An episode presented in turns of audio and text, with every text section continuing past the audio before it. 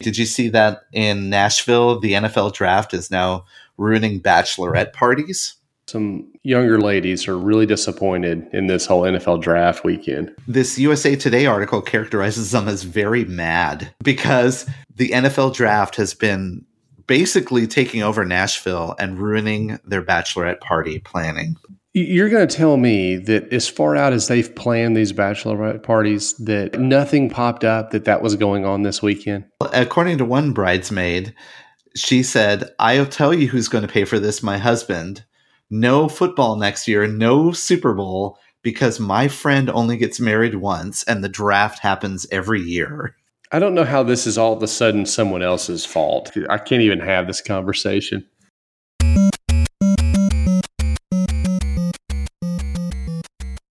Welcome to Touchpoint, a podcast dedicated to discussions on digital marketing and digital patient engagement strategies for hospitals, healthcare systems, and physician practices. In this podcast, we'll dive deep into a variety of topics on the digital tools, solutions, strategies, and processes that are impacting our industry today. We hope to share a lot of great information and have fun along the way. And now, here are your hosts, Reed Smith and Chris Boyer. All right, welcome to episode number 117 of Touchpoint. On the other side of the microphone is the aforementioned Chris Boyer, and I am Reed Smith. How's it going? Pretty good, Reed. Hello to you. Episode 117. I think that's an, uh, is that a prime number? I don't know. What does that mean? Prime number? I feel like I should know that. It's like a number that only can be divided by itself or one. No, it can be divided by three. Oh, I stand corrected. Three would go in there. What is that, like 30? Let's see, what is that? 9, 2, 30, 39 times. No one told me there was going to be math today. Very good. Well, speaking of math, we are going to talk about the customer journey, which maybe not math, but maybe speaking of numbers, uh, was covered way, way back in episode one like way back. yeah, and then again in episode 72. So, funny enough, people still listen to episode 1. We see it in our analytics every month. So, I'm not sure why. I would encourage you to listen to newer episodes, but uh, in any case, uh, we appreciate the support. Speaking of support, though, before we go too much further, let's take a brief pause and hear from one of our sponsors, and we'll be right back. Using powerful AI driven algorithms, Loyal's Guide helps patients along every step of their journey, from choosing a doctor and finding the nearest location to signing up for an event or clinical trial. Whether you are using Guide's chatbot, live chat, or the powerful combination of both, Loyal's engaging platform integrates seamlessly into your system, maximizes efficiency, and improves patients' digital experience. To learn more or schedule a demo, visit them online at loyalhealth.com forward slash demo. That is loyalhealth.com forward slash demo. We've talked about customer journeys before, but this time we're going to talk about them in a, in a different way because, quite frankly, whenever I hear the, the topic of cu- customer journey mapping or building a customer journey come up, a lot of times the journeys themselves are presented in more of a linear, straightforward manner. And it's probably the easiest way to explain it or lay it out or talk about it, right? You want to put people into whether it's categories or steps or categorical steps or Is that a thing? You want to see them make these incremental progressions towards buying your widget or, or whatever it is, right? I mean, because that, that's just the, the most logical way to think of or talk about it.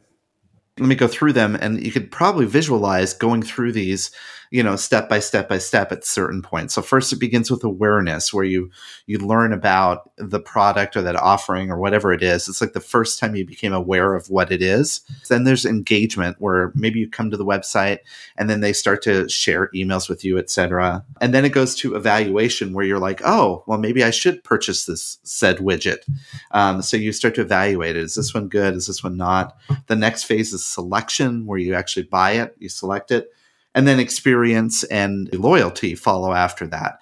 It, it makes kind of sense if you're thinking about like the very first time you as a customer are buying something. It does, but in all reality, all customers are not the same, or our, our population that we're going after is not the same, and we'll kind of get to that. But you're not necessarily going to go in those steps. Or what's to say that it doesn't start over? Or you know, you start with awareness. What what if it's like awareness, awareness, awareness? you, you, you, know what I mean? like it doesn't.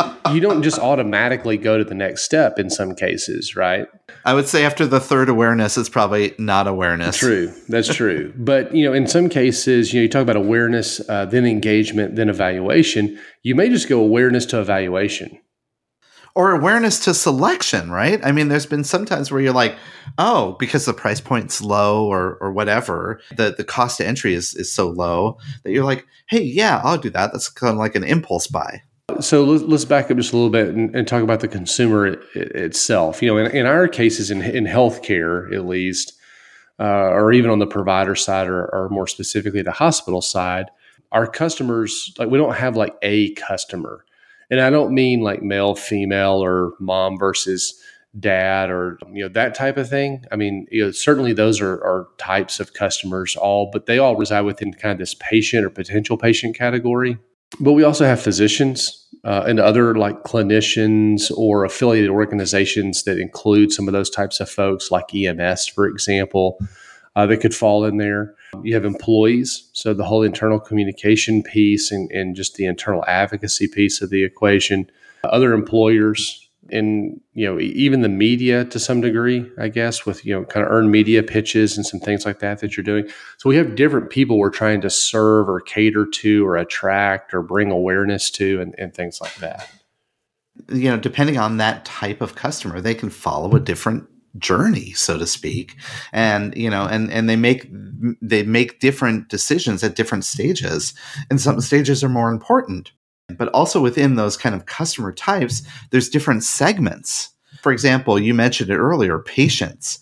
And you know the, uh, the patient population could refer to existing patients or potential patients or even like family members of those patients. And all of those different segments within that type have different ways they interact with the journey. Even that same person, depending on where they are on the journey, even. So, I mean, you've got the existing patient versus potential patient or the caregiver, the, i.e., the family member.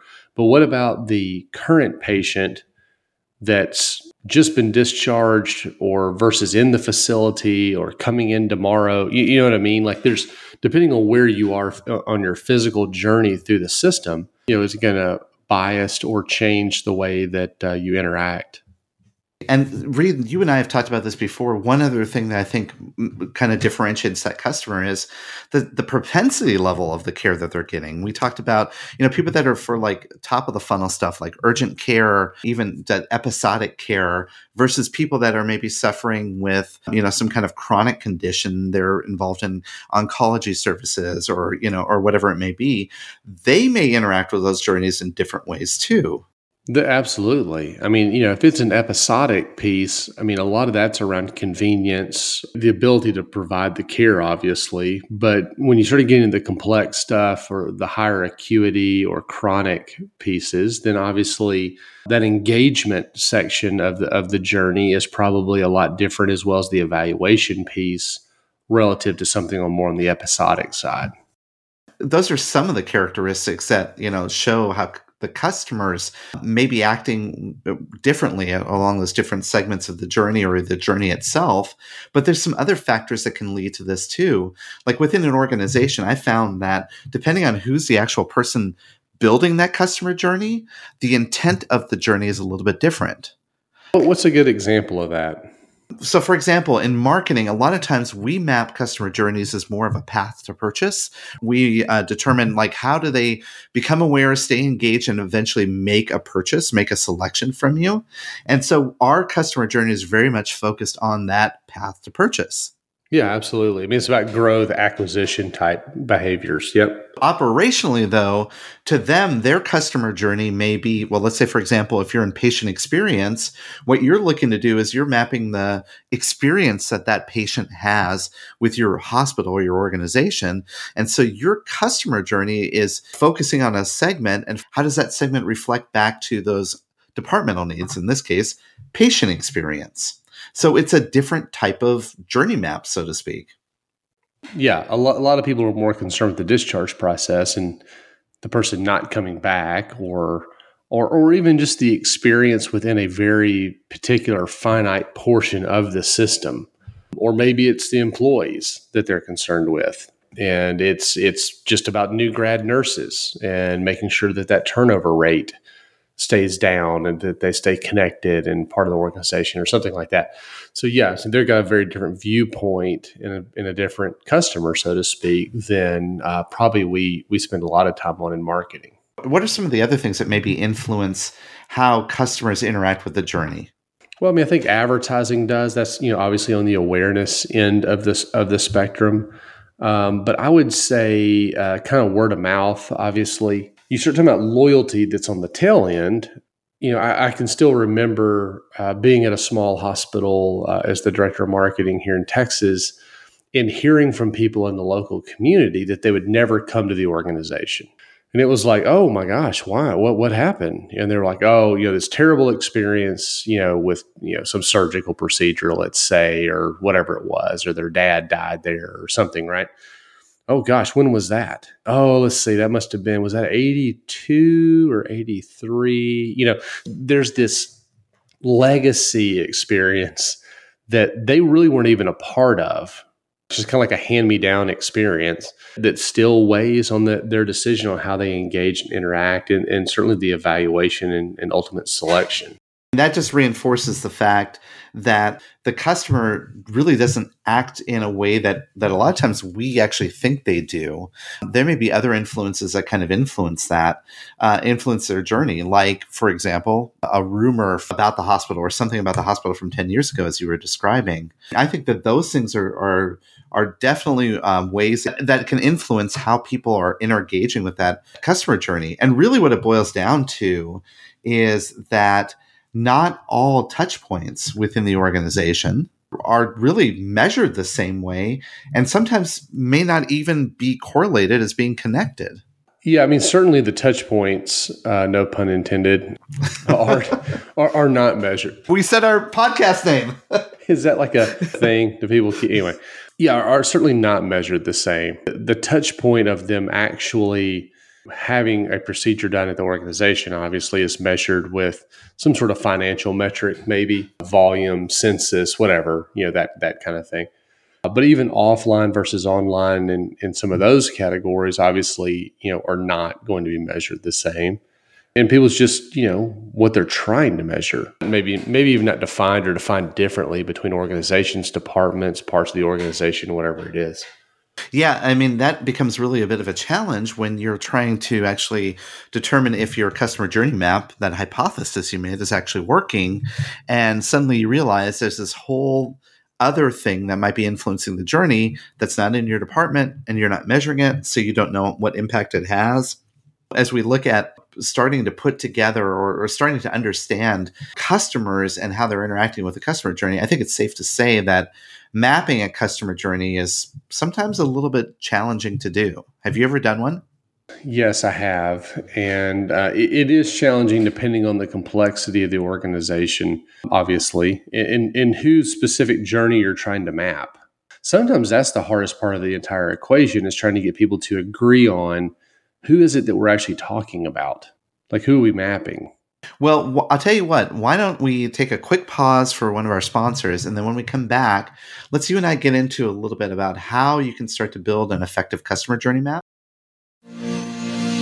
Today's show is brought to you by Blue Spire, a full service digital marketing agency focused on complex and highly regulated industries of healthcare, senior living, and financial services.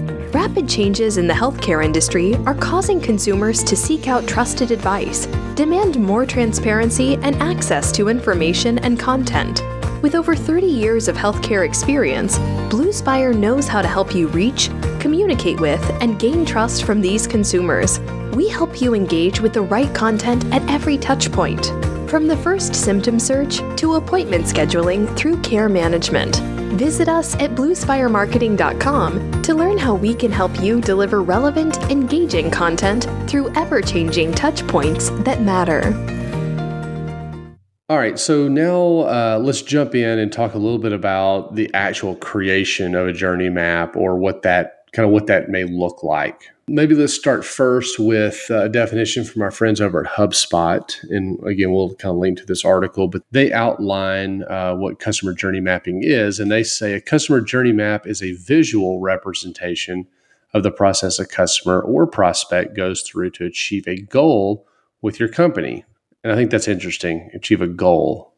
With the help of a, of a customer journey map, you can get the sense of a customer's motivations, their needs, and pain points it's tremendously valuable when you start to understand the customer journey and, and, because it really drills into their needs their pain points and how you can actually make that customer journey work for them. So in this hubspot article they actually have a couple of things that they're going to recommend about how you could start to build a customer journey. But what i'm doing reed is i'm doing something uh, that's a technical term. It's called smushing i'm smushing together some of what hubspot's saying as well as another article i found that talks about the essential components of journey mapping. This is like sort of more of that robust list that you need. So you want to go through the steps of how to start to put together your customer journey map? Yeah, let's do it. What's the first step? Well, first step is probably intuitive but important to state. Put the customer first. Hmm. That would make sense. You should build it from their point of view, right? Yeah, a lot of times we you know try to do that. We don't do a great job with it. I'm thinking about websites specifically. You know you always have the deal where it's like hey the website new site's perfect. Looks amazing. And then and then you launch and it's like all right it's noon on day one and we've had uh, 116 requests come through the website. Nobody can figure out where to pay their bill. And uh, you're like seems pretty intuitive to me. I mean it's just right here under the thing with the thing you know you know you're, you're putting your own bias i guess ahead of what uh, whether that's a bias around what what you might consider good design or something. But anyway, you're putting it ahead of what the customer needs or expects. That's why it's really important that if you start to go down this path for maybe the first time in your organization, I would recommend maybe reaching out to a UX professional to maybe help you start to put together, at least begin down that path of putting the customer first and making sure that you're speaking to that real customer and what their needs might be. So, Reed, what's the second step? To set clear objectives for the map. So I think this is interesting. You know, I, I made a point when I read the definition a minute ago that they talked about that it's uh, a process that someone may go through to achieve a goal with your company. Because you know these are not all the same, right? So you could have a journey map around something very, very specific that is not uh, involved with, I don't know, scheduling an appointment, let's say, or something like that, that's more of a revenue generating scenario. So again, set clear objectives for what what the map is meant to uh, meant to do. I think that makes a lot of sense. And then the third step in that is to profile your personas and then define their goals.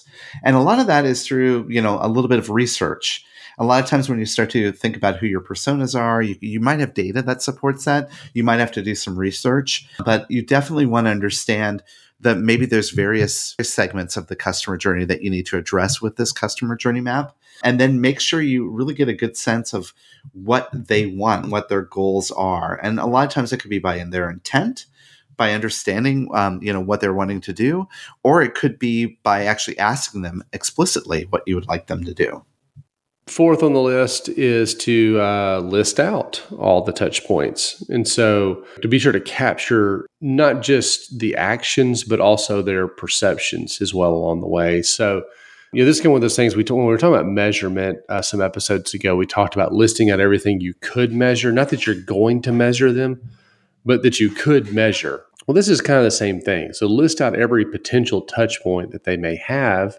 so you can then get a good feel for how they may make their way through the, the, the journey. The next one is to really identify the elements you want your map to show. And uh, it's interesting, this HubSpot article indicates there are really four types of customer journey maps that each have their own benefits. And I thought it might be interesting to kind of define these. The first one is, is what they call current state. This is probably one of the most widely used kind of uh, journey maps where you actually try to map out your existing state and visualize what your customers experience with the current interaction with your organization. Have you done one of those before, Reed? Yeah, that that does sound like probably what most people would define a, a journey map to be or look like. The second one is called Day in the Life. It maps the actions, thoughts, emotions that they experience in all activities they may uh, engage with you on a daily basis. So I've seen a lot of this kind of day in the life journey mapping done when you're looking at like ER redesigns or you're looking mm-hmm. at maybe mm-hmm. waiting room redesigns. They do a lot of observation where they sit and they actually observe the customers interacting in the physical space.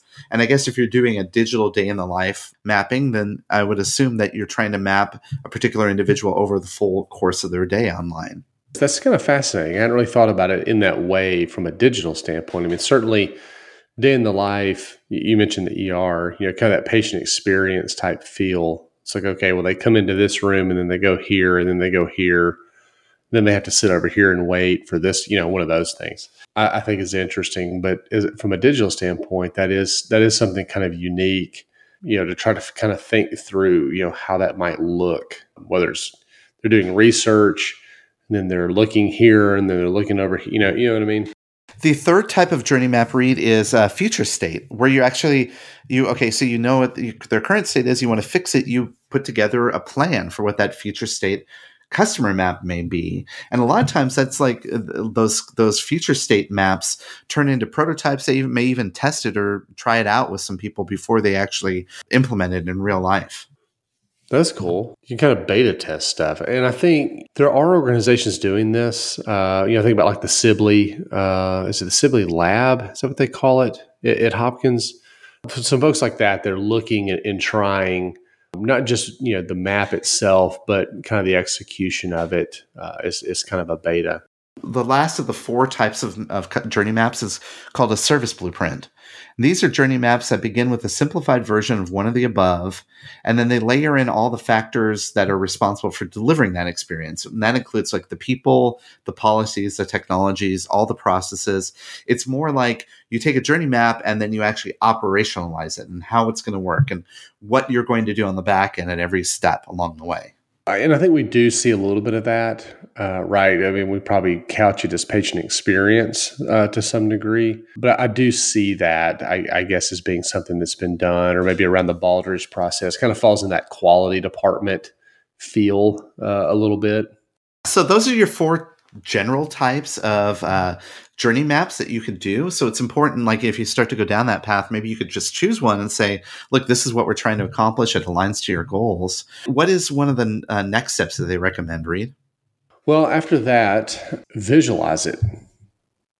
So actually, uh, you know, what does that look like? And I guess to some degree, you know this this is a visual representation of what it is that someone would be doing or, or the process in which they take that's kind of the fun part right uh, that is the fun part. I tell you, I like to visualize it, laying it out, drawing it out in a map, and it's a great way to actually kind of socialize within your organization too. Like this is what we're going to be going for, and this is what our our goal is with this journey map. So everyone can be on the same page, and at any given point in time, they can go to this graph or whatever the layout may be and say, "Oh, this is what's happening." It allows also for you to kind of go to the root cause. To if there's a problem with the journey map, you can maybe even do some root cause analysis. The next thing to do is actually try it out, try out the customer journey. And they say take the customer journey yourself. The most important part of the process is really look at the results, track everything that you're doing, and see if that journey that you put together is actually working. Yeah, if it actually is even the journey. so I think you do a little bit of that up front because that, that's what's going to help you kind of outline those actual touch points. I wonder what the t- the count on how many times we've said touch point so far this episode. If anybody wants to tweet that to us, I'd be curious. But anyway, uh, but but I think that does kind of help you line that out up front, right? And then I think once you've put together what you think is a bulletproof journey or plan, you know, then taking it yourself, and then ultimately, you're obviously going to want to go back, tweak, change, you know, and then it kind of becomes a rinse and repeat, right? And go back and take it again, optimize, you know, that kind of thing. That really takes your hypothesis, puts it out in the wild, tests it, and allows you to optimize, let's see how fix it. And eventually that then becomes like sort of the standard journey.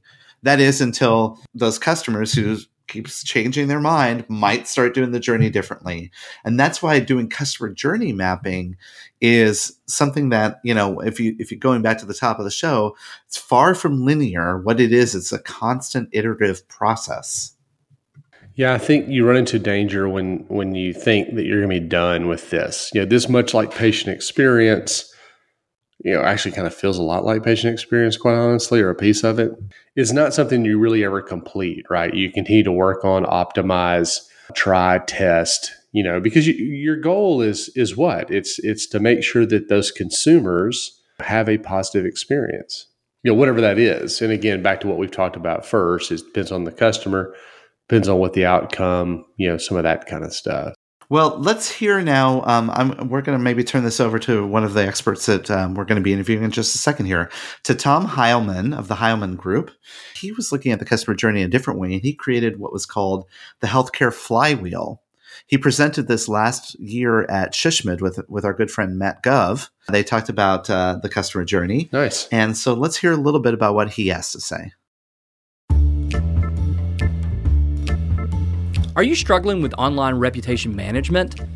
Binary Health Analytics provides healthcare systems, hospitals, and physician practices a complete view into managing patient feedback from online ratings and reviews and especially surveys. It continuously mines feedback for sentiment, uncovering timely and actionable insights. Its management tools help turn these insights into an opportunity to increase patient engagement, manage reputation, and improve patient experience. To learn more about Binary Health Analytics, visit Binary Fountain online at binaryfountain.com. That is binaryfountain.com.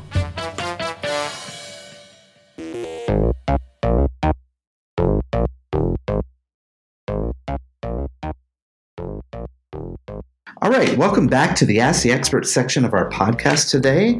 And I am talking today with a gentleman that I recently got to know, but it feels like we are kindred spirits a lot in the way we think about how patient journeys are and how we can market on the patient journey. And that is my, I guess I'll call you my friend now, Tom Hileman. Tom, welcome to the show. Chris, thank you very much. And I also consider you my fast friend. You and I got to know each other. We've been talking for a couple of weeks now, but a lot of people listening in may not know about you and your background. Do you want to give them a brief overview? Sure, Chris. Happy to. So my background's a little bit different. Um, I, I own a marketing agency, Hileman Group, and we work in the healthcare space. But my background actually started out in physics and mathematics. So if a physicist designed a marketing agency, Hileman Group is what you would get. We're a little different uh, in terms of being very data oriented and technology process driven, as well as bringing in the creative and the messaging. We work with clients across the spec- healthcare spectrum payers, providers, device makers, kind of you make it in that space. Uh, but when we're talking about the patient journey as we are today, we're typically speaking about the provider side. So over the last 10 years, we've been fortunate to part some, partner with some great providers such as Cleveland Clinic, Baylor Scott and White, Mercy Health, and Vanderbilt. We also work with some smaller providers as well and seen some great results in that space.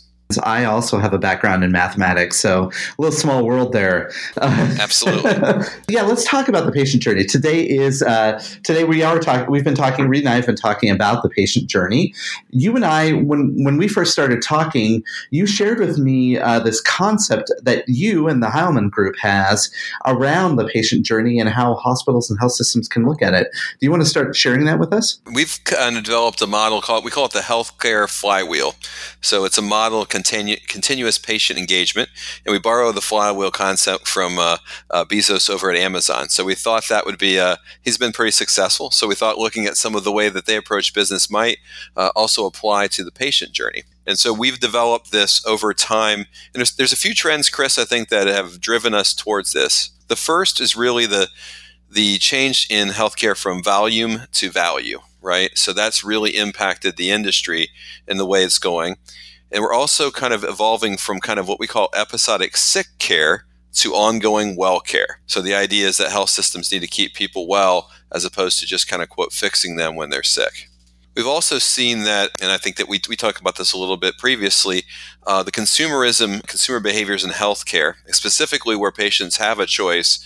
Uh, a lot of times that's the lower acuity or, or specific places that they enter the healthcare system. So those things have all impacted our need uh, and the way to change the way that we engage with these patients. So we've had to evolve. And a little bit of that is traditionally healthcare systems have messaged primarily on things like quality, on local, on uh, volume statistics and amounts of uh, breadth and scale that they have and their and their rankings overall. But we, really need to change that. Uh, those things are still important, but we need to really uh, engage continuously with these patients for what they care about. And that's where we kind of evolved the healthcare flywheel from the healthcare flywheel and let's talk we'll talk through like each segment of it because i think a lot of us listening in we have an understanding roughly about what uh, a patient journey is but in many times it's a very linear path and the flywheel kind of builds this concept that it actually is cyclical right? It kind of works around that patient at, at all the stages of their of their journey. Is that right? Absolutely. I mean as, as marketers often chris we look at we think about things in funnels right? And funnels different stages of awareness and uh, engagement to acquisition along that. Those metrics are important but i think it's a little short-sighted that when we think about patients and, and kind of the care that we're providing to them this is a very different product than most of what marketing is right? So this is high risk for the patient. Uh, it's highly personal of course or if they're in the caregiver role for their loved one as opposed to thinking about the world in funnels, we tend to think about in a flywheel where we're continuously engaging them kind of along the multiple touch points that they're interacting with the provider along. Let's dive into these phases and maybe cover them at a very high level here. And of course, we're going to link to uh, a document that people can download this from your organization. But let's let's touch first on on the different phases here. What's the first one? And they're actually not really in any specific order. We'll start with what I think people most think about as acquisition. Acquisition typically focuses on what, what it sounds like, kind of influencing prospective patients during their research phase. So when they're out on the internet searching for that, looking for potential care, whether it's a disease or a condition or a procedure, this is kind of when choice is highest. It's helping to influence them and gain understanding about what might be right for them from a treatment perspective or from an education perspective, as well as what might be the right provider for them. And finally, as we kind of educate and nurture along that path, we're driving them to hopefully ultimately the request of appointment, whether it's through an 800 number or through an online scheduling system if your EMR provides, or requesting a consultation if they want to interact with a nurse or, or a physician to uh, engage if it's, say, perhaps more of a specialty. So acquisition is kind of the first phase, but they're all interrelated as we kind of spin around the wheel.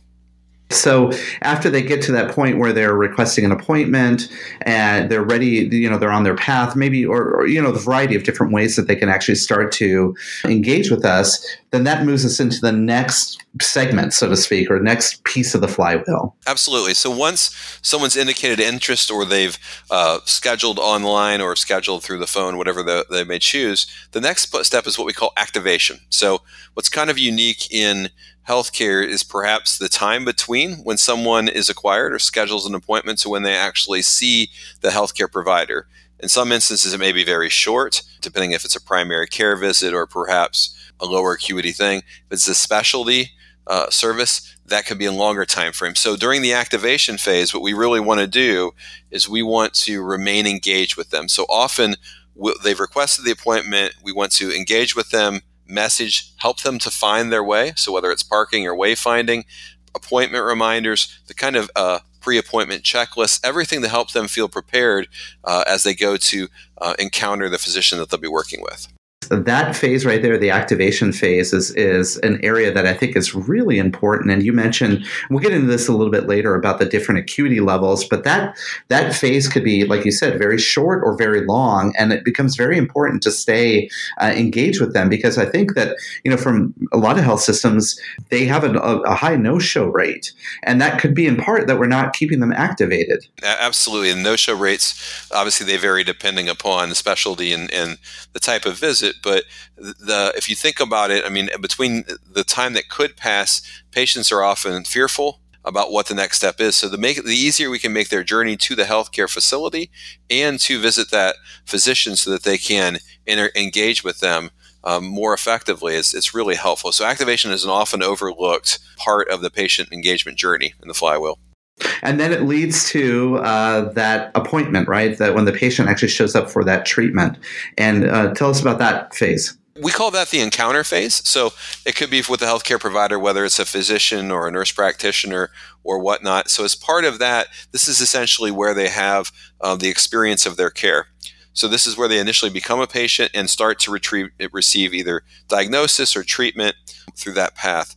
So this is kind of the most tied into the clinical part. Often that they may integrate the EMR into this with patient or patient care portal. These could be kind of post care instructions after they're coming out of the visit, or maybe even into a referral tree of a, a specialist that they should see next, or the or the next kind of uh, clinician that's part of that treatment path often they're interacting uh, through a mobile app that may be linking to the EMR or to patient uh, information provided by that provider.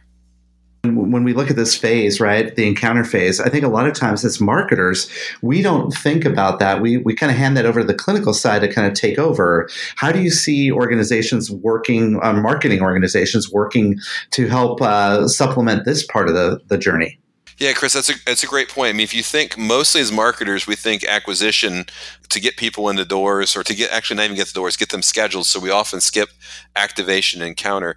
So I think as part of this, it's really helping the patient understand what that encounter is going to be like, where activation is the bridge to the facility or to that provider, information and marketing around the encounter, and then what's next in terms of what they're going to have to do post encounter. It's often unclear in the world of referring physicians and different um, physician networks and whatnot what's going to happen who, where you're going next what to expect when you get there. And i think our job as marketers is to educate the patient around the process what information they can get from their emr as part of this and really help them understand what their interaction with the healthcare system is going to look like. You know and even that that connection between maybe it's a primary care physician that refers to a specialist even that segment it kind of goes back in the flywheel for another activation phase too right? Is that kind of how you see it? Yeah absolutely. So i mean if there's a multiple encounter uh, or multiple steps treatment or multi steps along the provider pathway yeah you, you could get reset into that. That's why we like to think of it uh, as we talked about as a, a spinning wheel. And you actually may be in a couple different flywheels. You may be a caregiver for a loved one where you're helping them through their engagement or you may be if you have a chronic condition as well as a, a specific condition you may be both a diabetic or having a specific need for uh, a specialty care. So it's a it's an interesting way to look at it. But you're right. You're right on in terms of they could wheel spin around the wheel back to activation for the next uh, encounter that you're going to have. Well, let's move forward so we cover all the, the, the pieces of the wheel here. Because after encounter, you have another segment called follow up. Tell us about that one. Yeah, no, absolutely. And it's, it's much like it sounds, following up from the encounter. Now, what I find is interesting in the healthcare, it's one of the few industries that we don't thank our patients, right? I think that's a big miss that we have. We, uh, if you think about everyone else that you, whether you go to a hotel or to out to eat or purchase a product, almost everyone thanks you afterwards, right? And I think what's missing there is a post appointment thank you, maybe the survey or the physician ratings. I know that you had some podcasts on that topic as well. It's a great point when people are coming out of an encounter to follow up, to thank them for coming, uh, help them ex- understand what's next, help them understand what access options may be there because obviously in the world of telehealth you may be able to do your follow-up visit in a virtual way or you may have to come back physically. So the goal here is really to, that the, the treatment's coming on the end of it. We're messaging around if there's a rehabilitation aspects or well care, wellness in general. Obviously, as a healthcare system, we always want our patients to be well, so we can be moving them into talking about how to keep well and some of the aspects around that.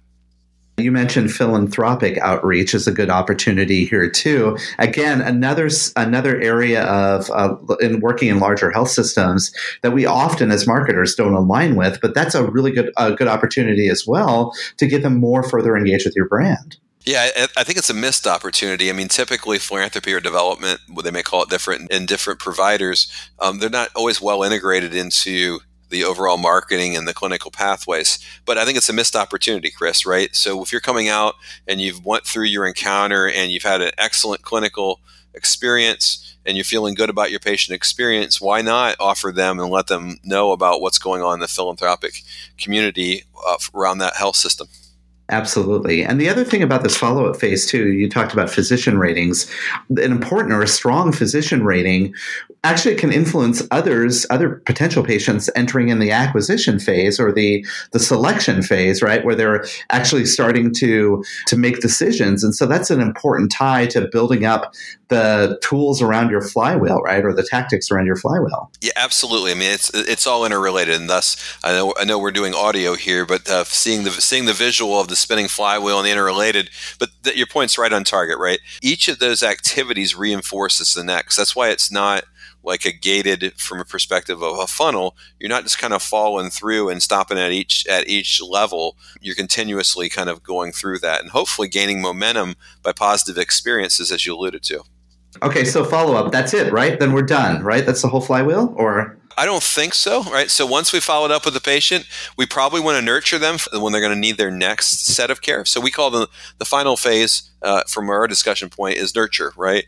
So the idea here is to remain engaged. Um, we've spent a lot of time and, and effort and resources and money with these patients, and we've gotten them into our healthcare network. But it wouldn't it be great if we kept them? I think what's often missed here is once, as opposed to things about thinking of everything so episodically is to think about how do we remain engaged. And this could be around things wellness. It could be a service line, maybe a newsletter that you put them in. So if they're in for a heart or vascular issue or a digestive disease, you could help them kind of understand more about what's happening in that space. Um, preventative care, and also once again access options, right? Because a lot of times uh, most healthcare systems are really messaging now strongly about the different way, different locations, different types of acuity, whether it's ERs or urgent cares or virtual visits, to make sure that people are getting to kind of the right place for their care that's optimized from a cost and also from a timeliness and clinical perspective for the patients. So this is a, a key area to remain engaged. Yeah, so nurturing here can take a, a, number of different forms, and and I, I, also agree. Right, nurturing is something that other organizations, other brands do very well. You know, I'm an Apple guy, right? I have a Mac and I have an an, an uh, iPhone, and I get emails from Apple all the time. You know, trying to get me to engage further with their products, learn more about their new announcements. I think that's a really uh, a good opportunity for us as marketers to really re-engage with that. But you know when I think about it, though, in, in healthcare and hospitals, getting engaged in all the aspects of that flywheel can be a little bit challenging. When you work with your, your hospital clients, what are some ways that you help them start to navigate and start to think about marketing across that entire flywheel? That's a great question, and it's daunting to think about how do I start at all uh, five of these different aspects at once. So often we start at an area typically we start an acquisition because most health systems are interested, highly interested in driving patient volumes and specifically new patients in, speci- in specific areas. So we usually pick a couple of the areas that we feel like the, the health system has the greatest level of opportunity in, or maybe they're not performing as well as they could be in those, and they want to address some issues. So we'll usually pick a few spots of, of the flywheel and we'll start there. But as part of that, we don't want to be too myopic and just focus. We want to make sure we build a customer journey. So typically we'll be mapping out the entire journey, but focus our efforts from a resource and budget perspective on a couple of the pieces first. Show the value in that, show the return and the measurement, kind of our data driven physicist world here, right? The measurement and the process through that. And as they get more buy in from the clinical leaders as well as the business side leaders, um, then we continue to drive and show them that we've got a roadmap for how we want to engage with the patients. I imagine that many of these conversations probably involve people across the table from the marketer that maybe you really haven't had those in depth discussions before, like operational people, clinical people, to really talk about how can we optimize every segment of this flywheel. Would you find that to be true? I do, I do. And what's interesting is the those folks who may be disconnected from a marketing perspective, they almost always have a great grasp of the patient and what that person is going through. So I've, I've seen one of the things I love about health, healthcare is the empathetic nature of it. And everyone wants to do well and do good for these patients. And so as part of that, when we're talking to people who have traditionally been in segments of it, whether it's long activation or the encounter, when you when you explain to them the model of what we're trying to do and, and address the whole patient through the life cycle, they readily get it, right? They see uh, only a slice of that patient for the time that they're in front of them, whether it's physically or virtually. So we found great adoption from those other areas simply because they see the whole person, but they often only treat part of the patient. We've, we've seen great success there. Yeah, I can imagine. And that really, you know, advances how healthcare marketers can really become the advocates and the voice of the customer, so to speak, throughout every segment of that journey. That's really kind of the the ideal state that we want to be as marketers. It's it's something we've been talking about a lot. Do you find that to be like something that's easy to adopt to, or does it take a while? To me, it's more of a mindset shift, right? So I, I, view marketing as one of the greatest places to be in the business world today because I believe as marketers, we have a, a few very unique perspectives. One, I think we understand the prospects, the prospective patient in this case, pretty well.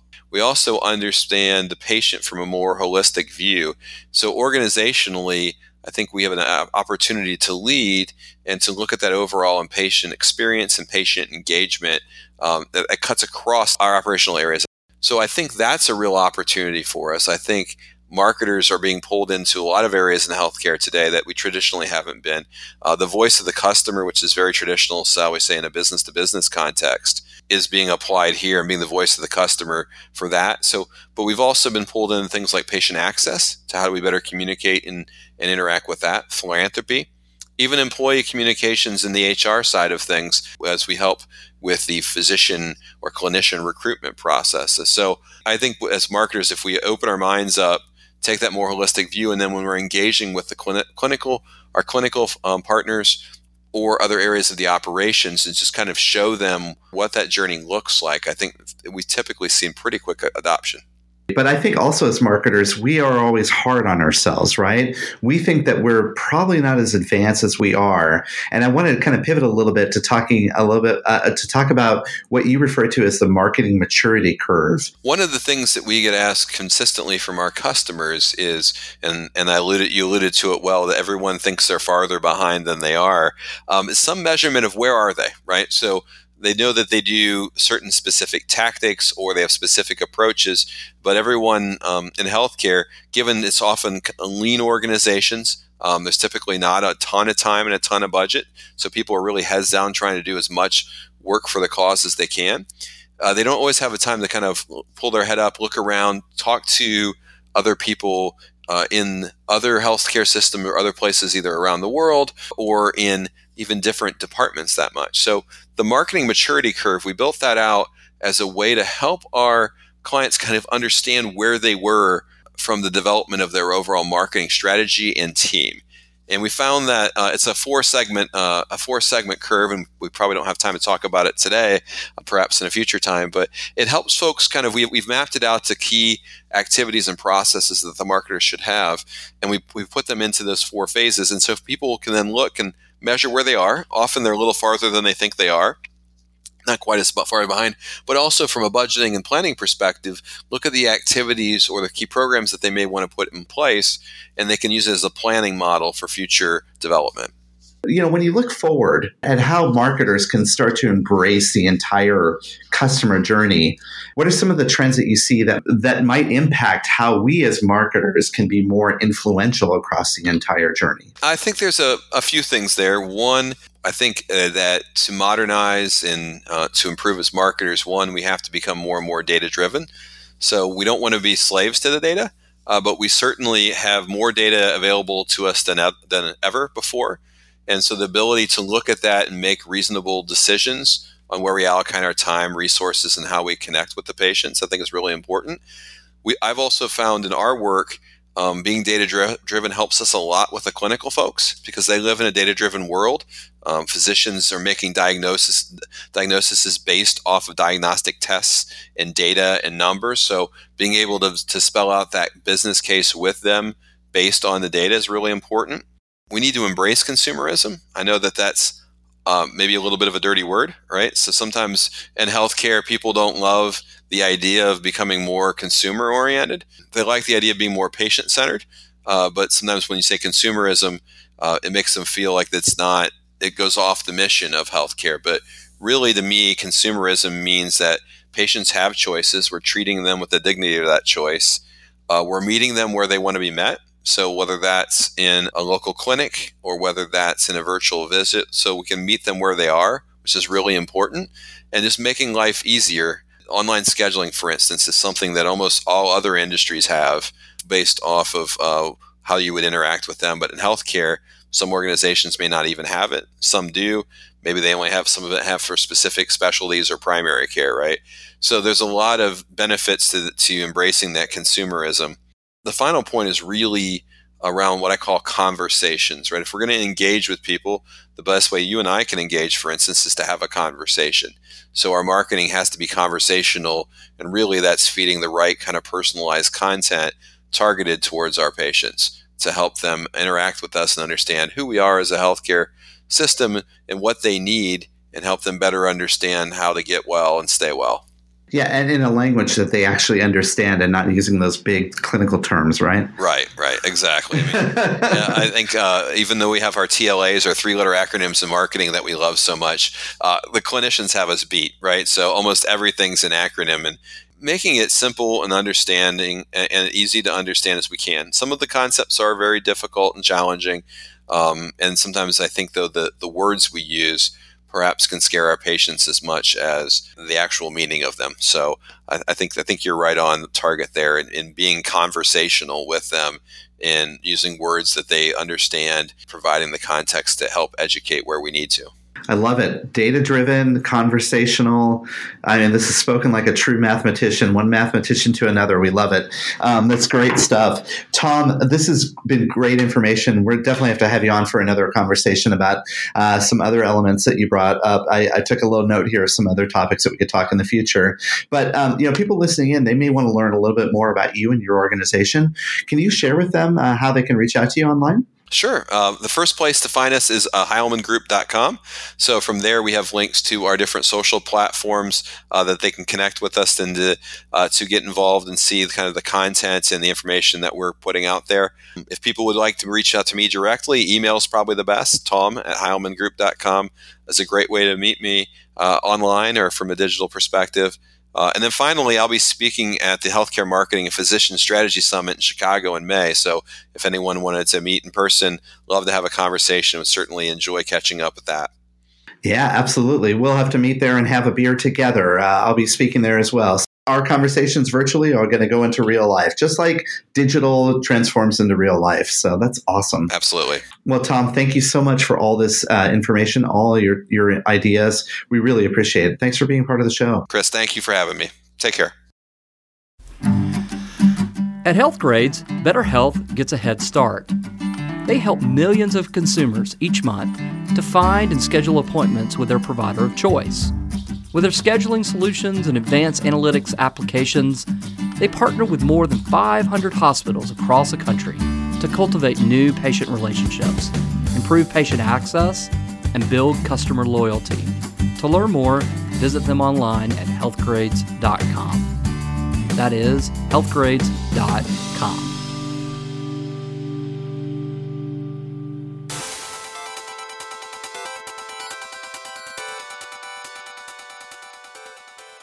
All right. Well, that was a really good interview by uh, with Tom. We have a link in the show notes Reed to uh, his healthcare flywheel, and so I encourage people if they want to learn a little bit more about that, just go out there and you can download it. It's right off of his website. Very, very nice. Well, very cool. Let's talk for just one second about upcoming events, shows, places you can connect with us in person, I guess. And so the next one on the calendar is remind me the dates in May. It's May 21st to the 23rd. 21st to the 23rd in the uh, Windy City, right? That's right. In the Windy City of Chicago, we're talking, of course, about the 24th Annual Healthcare Marketing and Physician Strategy Summit, which um, we will be there in force. I'll be speaking, Reed. I'll be doing a presentation with someone uh, from Multicare about the role of the digital strategist. And then we're going to be recording podcast and other audio. So if you're going to be there, make sure to come find us. Absolutely. Absolutely. Well, very cool. And um, I know there's a few other things on the horizon, specifically in the fall. So more to come on that. Uh, if you haven't already, be sure to check out touchpoint.health and, and uh, check out all the shows there. And we appreciate those show hosts and all the great content coming out of there. I do want to call attention to one that I think is, man, it's just such a good interview. But the most recent, I guess, recent is a two parter, and it's uh, the most recent two episodes that uh, our our good friend and co host Bobby Rettew has done over on Intersection 41 and 42 are the episode numbers, but it's a pediatrician, mom, and a son's mental health. And so it's this uh, pediatrician you know, struggling with you know what she identified in one of her children, and how even though she's a doctor and still working within the healthcare system, anyway, it's just a fascinating interview and story. I'd certainly recommend. But anyway, part one and part two for that. So be sure to go check that out. Uh, rate, review, subscribe uh, over on Apple Podcasts or wherever you listen. And uh, before we get out of here, maybe a couple of recommendations. Reed, um, you might think I'm crazy, but I'm I think I'm going to recommend a Microsoft product today Ooh, in our podcast. Are they still in business? This, okay. Still, still, so uh, hold tight. Hear me out. Hear me out. So um, we're as many health hospitals and health systems are right. Where we have a, a PC shop, a PC operations at work, and we're rolling out some of the new Microsoft Modern Office tools like Office 365 and those sorts of things. One of the tools that was recently rolled out and we've been using within our organization for quite a while is something called Teams, Microsoft Teams. For those of you who may not have ever used Teams before, think of it as like Slack. It's really, it's very much like Slack. It's a Microsoft product though, and it's embedded natively with Office 365. So not only can you use it like Slack, where you instant message, collaborate, uh, you could share GIFs and do all those other fun things too, but then you can actually real time edit and work on Microsoft documents like Word, Excel, etc. And by the way, it has a really good app that can go to your phone. I have it on my iPhone. It's free and I can access Teams from it. And so I can collaborate on the go. And I happen to work on a Mac while I'm at, in the office. And working on the Mac to the PC Teams has never been an uh, issue with it. Nice. So I am going to recommend Microsoft Teams. There you go. You heard it here first. I am actually going to recommend a book that I think is uh, it's really interesting. It's a good read. It's a guy named uh, Andy Stanley. He's a pastor over in the Atlanta area, but anyway, writes a lot of books. And one of his, um, I don't actually, I don't know when this was written. To be perfectly honest, it was recommended to me uh, just a couple of months ago, quite honestly. But it looks like it was originally 1999 and then was updated in 2016 but it's called Visioneering, a guide for discovering and maintaining personal vision. Each uh, chapter kind of has some working notes at the end, some questions to answer, that kind of thing. And it really helps you kind of define your personal vision, much like you would for an organization or something like that. And chapter 11 is, is titled uh, Warding Off Criticism, and it starts uh, if you didn't know already, you'll soon discover that visions are easy to criticize, visions attract criticism, visions are difficult to defend against criticism, and visions often die in the mm. hands of critics. And so, anyway, there, there's just some really interesting and kind of poignant stuff in here that will help you kind of think through your life and, and kind of the vision for your life and uh, everything from distractions to critics and everything else. So, anyway, it's a good book. It's called Visioneering, written by uh, Andy Stanley. So, revised Very and cool. updated. Yeah, check that yeah. out. Yeah, so there you go. Awesome. Well, awesome. very good. Uh, another good episode in the books, number 117. Again, thanks for all the support. Thanks for uh, all the friendly faces that we see out in the uh, Twitter sphere and uh, over on LinkedIn. Be sure to subscribe to the TPS report, the weekly email, if you have not already, and uh, visit us over on touchpoint.health. Let us know how we're doing smart people out there we should talk to, topics we should talk about. We'd love to hear it. So, uh, for another week, for Chris Boyer, I am Reed Smith, and uh, we'll see you next time. This has been a Touchpoint Media production. To learn more about this show and others like it, please visit us online at touchpoint.health.